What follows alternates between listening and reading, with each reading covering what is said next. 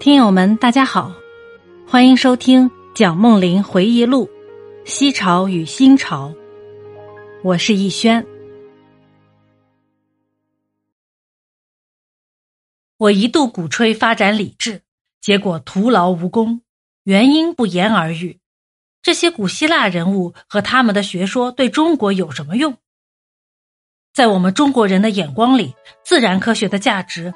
只是因为它们能够产生实际的用途。希腊哲学家离现代自然科学太远了，他们还有些什么实际用途呢？我们中国人对科学的用途是欣赏的，但是对为科学而科学的观念却不愿领教。中国学者的座右铭就是“学以致用”。在这样的心理状态下。中国未能发展纯粹科学是毫不足奇的，因为纯粹科学是知识兴趣的表现，而非实际应用的产物。我们曾经建造长城和运河，也曾建设伟大的水利工程，我国建筑式样的红利，我们的宫殿庙宇都曾获得举世人士的激赏。这些工程足与世界上最伟大的工程成就相提并论。但是，他们并不是纯粹科学的基础上发展而来的，因此，他们无论如何伟大，也没有进一步发展的可能。直到现代工业技术输入以后，才见转机。如果没有纯粹的科学，现代工程学根本无法达到目前的巅峰状态。中国人所发明的指南针和火药，曾使全世界普受其利。但是，发现火药爆炸的膨胀原理，把这个原理应用于沸水，并进而发明蒸汽机的，结果还是西洋人。在中国，发明通常止于直接的实际用途。我们不像希腊人那样肯在原理原则上探讨，也不像现代欧洲人那样设法从个别的发现中归纳出普遍的定律。现代欧洲人的这种习性是从古希腊继承而来的，不过较诸希腊时代更进步而已。中国人一旦达到一件新发明的实用目的，就会马上止步不前，因此中国科学的发展是孤立无援的，也没有科学思想足为导向的明灯。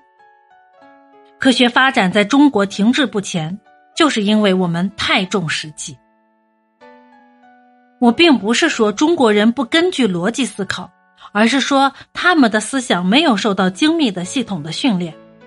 这缺点已经反映在中国哲学、政治组织、社会组织以及日常生活之中。世界其余各国的人民普遍享受着现代科学的光明和工业社会的福利以后，这种缺点在中国已经更见显著。除了重实际之外，我们中国人还充满着强烈的道德观念，也可以说，正因为我们注重道德，我们才重实际。因为道德系指行为而言，行为则必然要凭实际结果来判断。希腊人在物理学和形而上学方面曾有离奇的幻想和推测，但是我们对行为却不可能有同样的幻想和推测。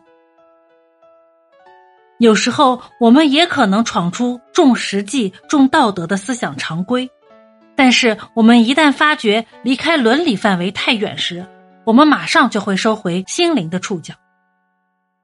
宋代的朱子就曾经有一次超越道德的范围，他从山顶上发现的贝壳而推断到山脉的成因，他认为山势的起伏。显示千万年以前的山脉一定是一种流体，山顶上的贝壳正可以证明，目前的山峰曾经一度是深渊之底。至于这种流体何时凝结为山脉，如何凝结为山脉，以及海底如何突出水面而成高峰等等问题，他却无法解答了。他的推断也就到此为止，深恐冒险前进要翻跟头。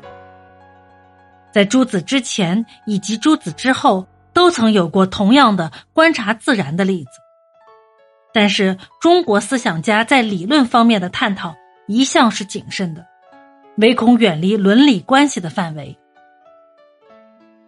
中国人当然不是缺乏理智的民族，但是他们的理智活动却局限于道德与实用的范围。他们像蚕一样作茧自缚，自立知识活动的界限。他们深爱他们的道德之茧，而且安居不出。中国人的生活就是一种乐天知命的生活。中国哲学的目标是安定，求进步算了吧。进步是将招致对现状的不满，不满现状则会破坏安定。中国人很满意现实的世界，从来不想对大自然做深入的探讨。中国未曾发展自然科学，只是因为它根本无益于此。希腊人却大不相同，亚里士多德的思想可以上天入地，无远弗届。整个宇宙都是希腊理智活动的范围。希腊人觉得运用理智本身就是一种快乐。他们不管它是否切合实际，也不管它与道德伦理有没有关系。据说，古希腊数学家欧几里德的一位学生曾经这样问过老师：“我学这些东西能得到些什么呢？”欧几里德吩咐他的仆人说。既然他一定要从所学的里边得到些东西，你就给他六个铜板，让他走吧。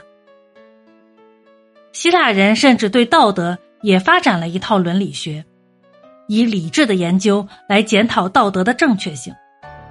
苏格拉底就是因此而招致了麻烦，被控以危险的研究毒害青年的心灵。自然科学只能发展到目前的阶段。首先归功于希腊人对大自然的观念，以及对有系统的智力训练的爱好。中间经过文艺复兴、宗教革命、法国革命，后来又受到工业革命的大刺激。工业革命使工具和技术逐渐改进。西欧在自然科学的后期发展中，从未忽视科学的实际用途。不断的发现和发明，更进一步刺激了科学研究。理论科学和应用科学齐头并进，而相辅相成。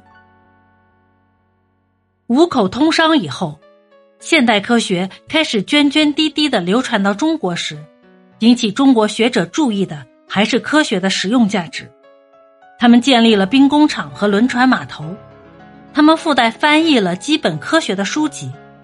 究竟是太阳绕地球运行，或者是地球绕太阳运行？他们仍未感觉兴趣，在他们看来，那是无足轻重的，因为无论谁绕谁转，对人都没有实际的影响。三百多年前，耶稣会教士把天文学传到中国时，学者们马上发生了兴趣，因为这些科学可以纠正当时中国日历上的许多错误，不但计算日子、月份、年份缺不得日历。就是播种、收获，日历也是不可或缺的。二十世纪初叶，进化论传入中国，我们学者马上发现它的实用的道德价值。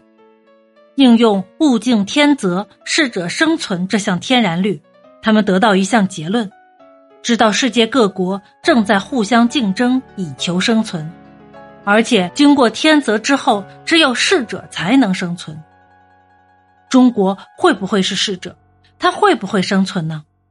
他必须竞争，为生存而竞争。进化论如需证据，只要看街头大狗和小狗打架，小狗会被大狗咬死，小虫碰到大虫，小虫会被大虫吃掉的事实。所以说，大虫吃小虫，小虫吃咪咪虫，这已经足够证明物竞天择、适者生存的正确性了。又何必向达尔文征讨证据呢？他们就这样轻易的为达尔文的科学研究披上了一件道德的外衣，下面就是他们道德化的结果。他们说弱肉强食，中国既然是弱国，那就得当心被虎视眈眈的列强吃掉才行。进化论的另一面则被应用于历史上，照中国过去学者的历史观。世运是循环的。受了达尔文学说的影响以后，他们相信世运是依直线进行的，不进则退，或者停住不动。这种历史观的转变，对中国学者对进步这一观念发生了重大的影响。本集播讲完毕，感谢您的收听，欢迎订阅、收藏、评论。